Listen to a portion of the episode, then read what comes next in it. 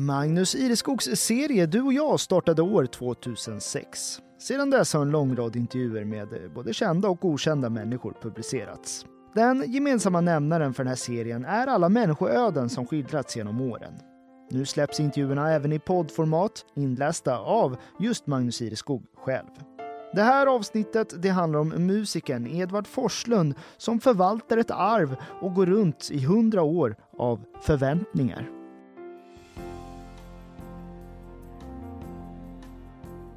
Det ska pratas skäggdepression i den här berättelsen. Och lite musik också. Men mest om gården, tiden som går och arvet från förr.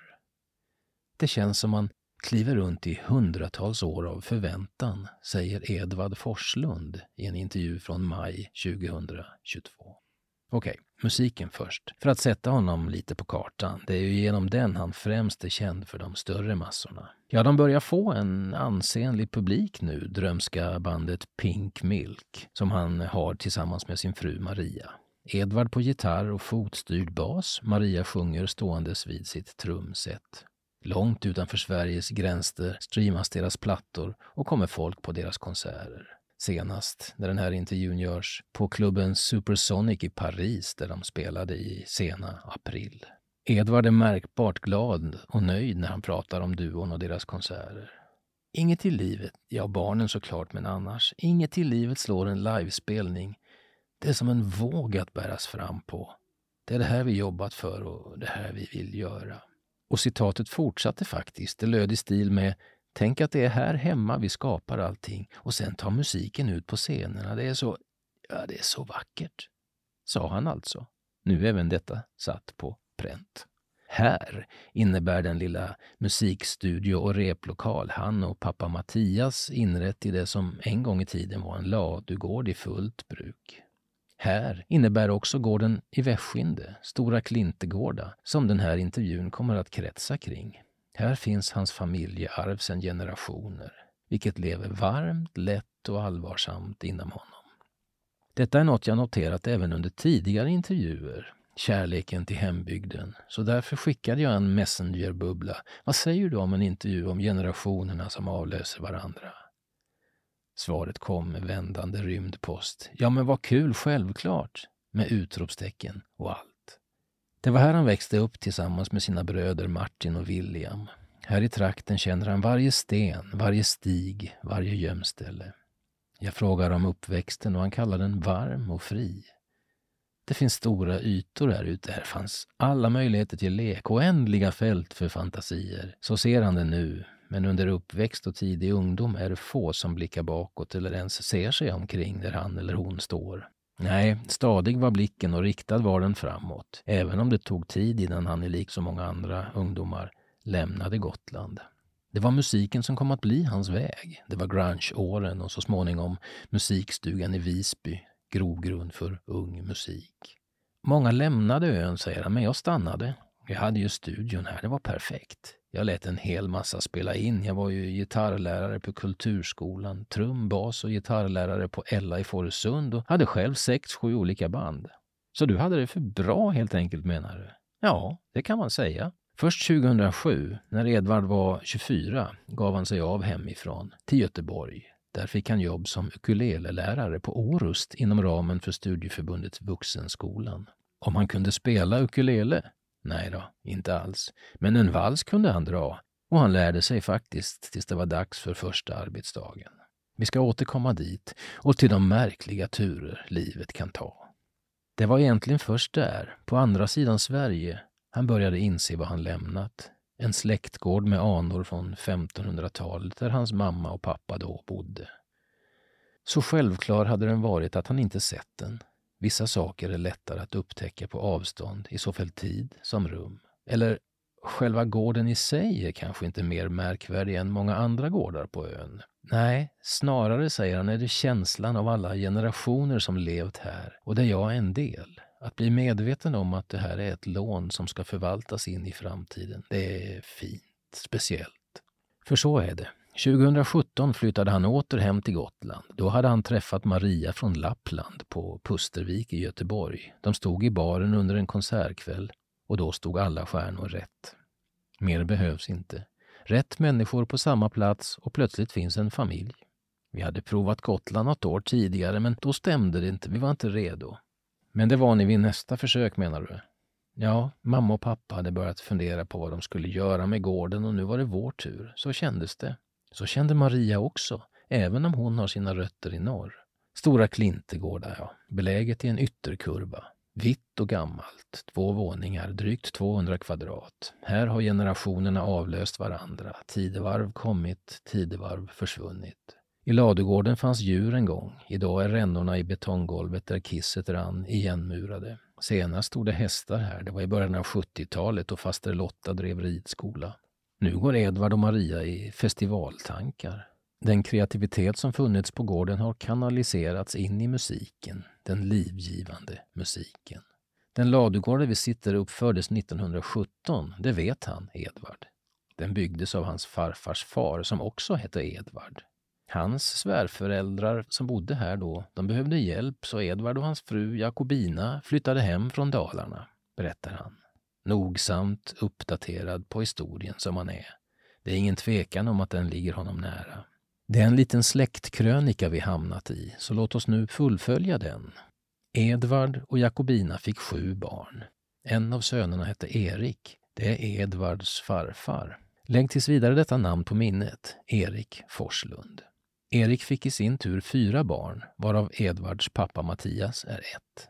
Jag tänk så många som bott här på gården. En tid bodde vi fyra generationer samtidigt. Det var folk överallt. Jag tror aldrig jag bott så få här som nu, fyra personer. Det kom att bli Mattias och hustrun Sanne som tog över gården, vilken för fem år sedan alltså fördes vidare till Edvard och Maria.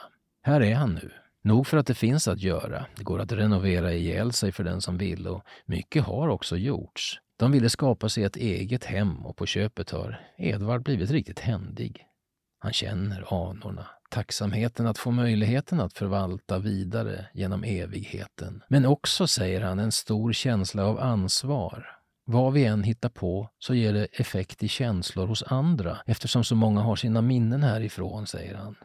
Så hur känns det för dig, Edvard, att bo här? Han sitter tyst ett tag, funderar, drar sig över skägget. Det finns alltid den där känslan att inte komma hemifrån. Det är därför vi gjort det till vårt. Men också att kliva runt i hundratals år av förväntan. Det bästa orden kan komma på för att beskriva känslan är speciellt. Men att inte ta möjligheten när den uppdagades fanns egentligen aldrig. Han känner folk som sålt släktgårdar och dit ville inte han. Nej, de bär alltid en sorg inom sig. Om det här säljs, så säljs det för alltid. Har det någon gång känts som ett tvång att ta över, tycker du? Nej, aldrig. Det skulle det såklart ha kunnat göra, men nej. Och när vi bestämde oss kändes det verkligen självklart. Nu är det våra barn som växer upp här.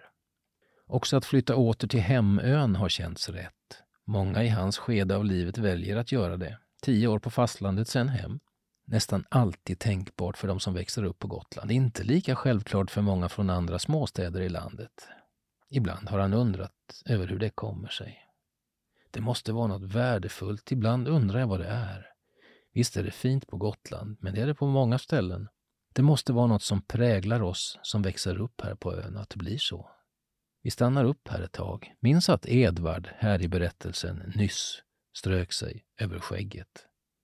Så gör han ibland. Det är en rejäl odling han har. En gång, det var 2006, gjorde jag ett långt reportage om skägg i bladet. Edvard var en av de medverkande. Han var 23 år då och hade haft skägg i fyra år. Jag går tillbaka och hittar artikeln i tidningens arkiv. Så här skrev jag. I begynnelsen under Säveåren var en pinsam moppemustasch allt som växte ut. Men när han verkligen vågade odla spirade det på både kinder, haka och överläpp. Han skrattar, Edvard minns det där reportaget. Där i nämns också att han en gång rakat av sig skägget. Rakat av det helt alltså, med svårsmält resultat. Mest såg han elak ut. Sedan dess har det hänt ytterligare en gång, 2018. Då rök såväl skägg som mustasch och höll på att ta en ände med förskräckelse. Det var när vi fått vårt första barn, men jag mådde verkligen psykiskt dåligt och Maria undrade, vem är du och vad har du gjort med min man? Det var en pina. Tills det växte ut igen, skrattar han. Så, eh, aldrig mer, är det så du säger Edvard? Nej, aldrig mer. För mig är det viktigt med skägg. Det kan man prata om länge. Och så gör han det.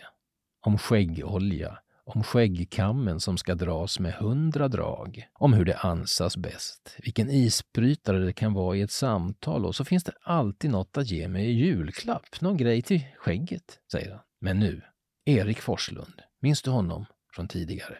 Han var en av de ledande inom Centerpartiet på Gotland och hade även en mängd förtroendeuppdrag inom folkbildning, kultur och skola och även inom jordbrukets organisationer. En riktig kändis var han i folkbildningskretsar i Sverige under 40-, 50 och 60-talen, bland annat inom SLS, Svenska landsbygdens studieförbund. Han var bland de mest aktiva i arbetet med att slå samman SLS med Liberalernas studieförbund, vilket så småningom utmynnade i Studieförbundet Vuxenskolan. Dess start noteras till den 8 april 1967, men då hade Erik redan gått ur tiden. Han dog 1965, inte långt efter sin 50-årsdag. Detta vet Edvard nu. Men när han för 15 år sedan bluffade sig till det där jobbet på Orust som ukulelelärare hade han ingen aning. Han skrev in sökordet musik på Arbetsförmedlingens webbplats och så blev det som det blev. Det var först när Edvards mamma börjat rensa i högar av tidningsklipp på Stora Klintegårda som det märkliga sammanträffandet uppenbarade sig att farfar var den som låg bakom det studieförbund som 50 år senare betalade hans lön. Och jobbar där gör han än idag, nu mestadels på distans som nationell utvecklingsledare inom kulturområdet, dans, konst och musik. Han brinner för jobbet, säger han, Edvard. Att se människor utvecklas och blomma. Ja, vi har över 30 000 personer som sysslar med musik. Det finns en så otrolig kraft i det. Men du, när du fick veta att farfar låg till grund för studieförbundet, berätta. Alltså, det var lite overkligt. Att inte ha en aning och så plötsligt inse vilken betydelse han haft. Så tråkigt att han själv inte fick uppleva det. Om han varit vid liv idag kanske han haft en hederspost av något slag. Det hade varit stort. Massor av dokument har uppdagats. Hur hela processen gick till, hur styrelsen skulle se ut, lämningar från en annan tid, historiens gång. Han gjorde något verkligt bra och det bär jag med mig. Det är märkligt hur saker går igen och hör ihop. Att jag bor i det som var hans hem och jobbar i hans anda. Så vackert är det, säger han, Edvard. Vackert med alla dessa ekon bakåt i tiden och med alla energier som flödar fritt. Den som är öppen kan också fånga dem. Pink Milk är aktuellt med albumet Ultraviolet under sommaren spelar de runt om i landet. Edvard är även medlem i bandet Riddarna som under sommaren 22 gjort comeback under en spelning på Gotland. Och därmed är vi tillbaka där vi började. I musiken, den livgivande och vars energi driver dem framåt i flödet av generationer. Ja, gillar du också Magnus Ireskogs intervjuserie Du och jag så finner du fler avsnitt på helagotland.se under poddar och program.